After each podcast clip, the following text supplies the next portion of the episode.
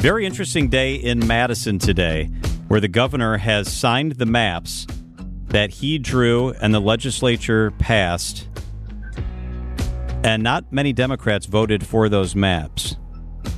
It's very interesting, and we're uh, expecting to be joined by State Senator Chris Larson coming up any minute now. We're actually on hold with his office.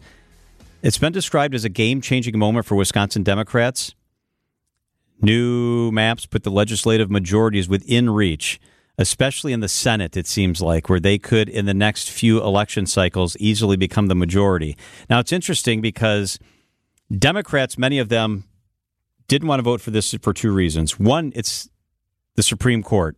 The Supreme Court, they believe, would give them maps that were even more favorable to them, even though these were the governor's maps.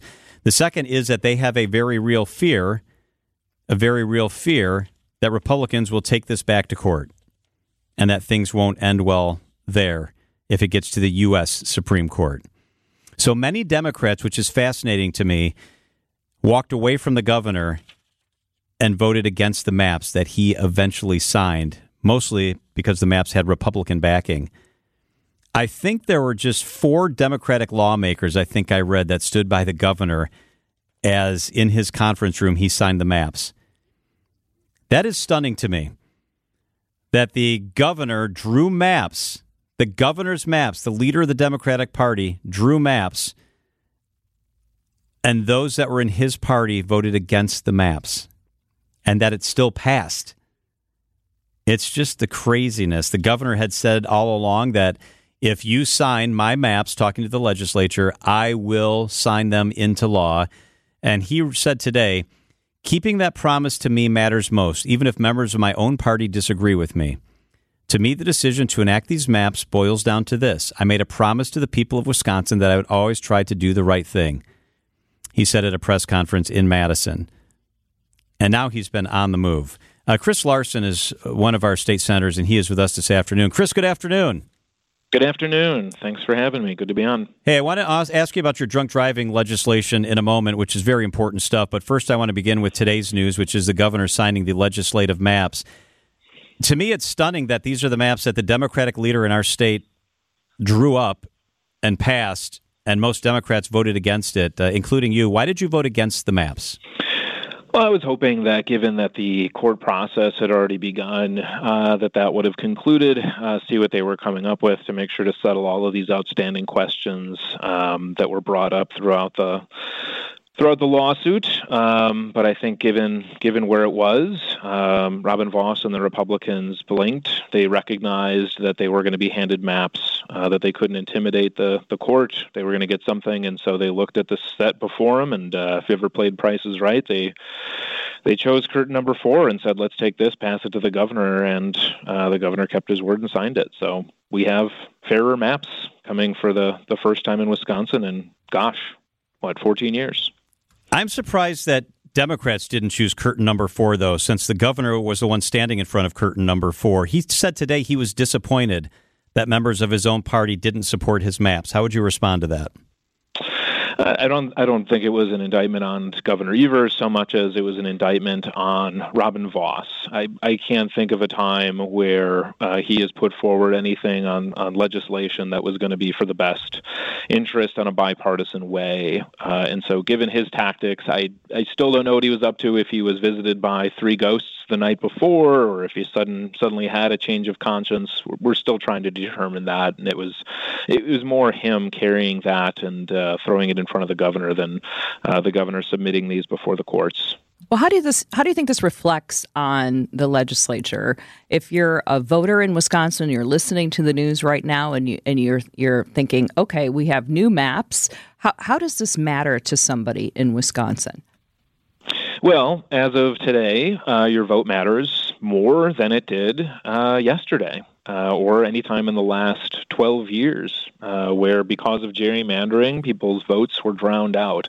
Too many people were in uh, gerrymandered districts where the outcome was almost predetermined based off of uh, what the usual voting pattern was, uh, given a safer distance between uh, one party over the other. Now that's going to be evened out, where there's more of a chance now, and I believe the, the figure says there's a 80% chance that when there's a 50-50 election, that the outcome will will uh, will show the through the legislature um, by actually having if Democrats win the majority statewide, that they would have the majority within the assembly. So I think for for a lot of people who uh, who've tried to contact their legislator on issues like uh, marijuana legalization, ending gun violence, Medicaid expansion, education funding, where the phone was never answered. Uh, I think they, if they call their legislator today, um, that that call might get picked up. State Senator Chris Larson with us on WTMJ. Senator, I want to ask you about some DUI related regu- uh, legislation that you're behind requiring ignition interlock devices for everyone convicted of a drunk driving offense. Tell us about the legislation. Yeah, speaking of bills that, that haven't moved um, in the last decade, uh, this is one, this is pretty common sense, where a lot of other states already have uh, something similar to just try and tackle uh, the culture of drunk driving, um, which unfortunately has persisted in Wisconsin for too long. Um, this would require, upon conviction, anybody who has an uh, operating while intoxicated, that they would have an ignition interlock device installed on any vehicle that they operate for one year thereafter. What that means is that there would be a physical block from an impaired driver in a vehicle that operates. Uh, they would have to blow uh, into the tube, which is a lot more advanced than it was a few decades ago, uh, to prove that they are sober, to prove that they are who they are um, before that vehicle will start. This saves lives um, in the for the instances where it is required already, um, where people, if they um, are convicted under double the legal limit, or if uh, they have repeat offenses. Uh, this has stopped 410,000 attempted drunk driving attempts over a 16-year period, um, and this is shown by the Center for Disease Control and Prevention to re- reduce drunk driving recidivism by 67 percent. We know this works, and this is not the the usual let's punish people until they do the right thing. This is putting a, a actual change in the culture. Anybody who gets in that car over the next year, if they're a passenger or if they're on a date or if they're part of a carpool, is going to ask questions.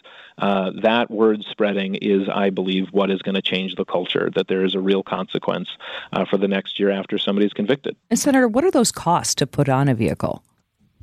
Sure. The uh, initial cost and the cost to operate is is uh, borne by the person who uh, commits the offense.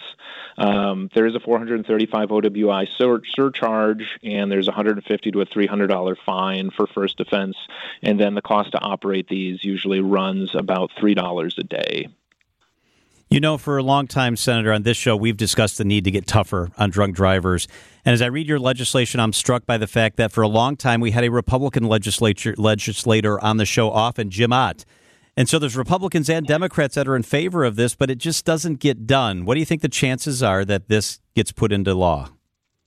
I, I, I, yes, I worked with uh, Representative Ott when he was in the legislature on this, and uh, his successor, uh, Deb Andraca, is the lead assembly author, so it, it crosses the partisan threshold. I've talked and had many good conversations with Republicans on an individual basis. They do get this. Uh, I think it's just a matter of where the momentum is, and if enough, um, unfortunately, uh, every two hours there is a new victim of drunk driving on average in the state of Wisconsin. Either somebody is killed or somebody is hurt every two hours on average. And those families have voices. Those voices hopefully will be heard, and this will actually get through.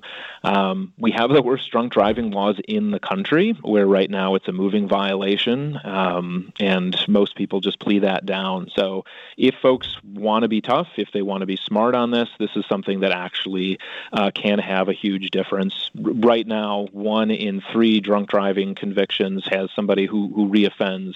Uh, this would change that culture. It would make sure that it actually stops, and it's it's not a partisan issue. Uh, and I would hope that we would finally get it done before we break at the end of session here. State Senator Chris Larson, you're always accessible to us, and we appreciate that. Thank you, Senator. Thanks for covering this. Have a good one. And to his point, I got hit by a drunk driver and if I didn't have my seatbelt on, the sheriff's deputy said I would have been killed. And that was less than a year ago. So frightening. And the guy got charged with second degree OWI. He slammed into me, and I was told it was three times the legal limit. And then he went to court and pled it down and wasn't even at the end of the day charged with OWI. That's, we have got wrong. to get these laws fixed. It's wrong.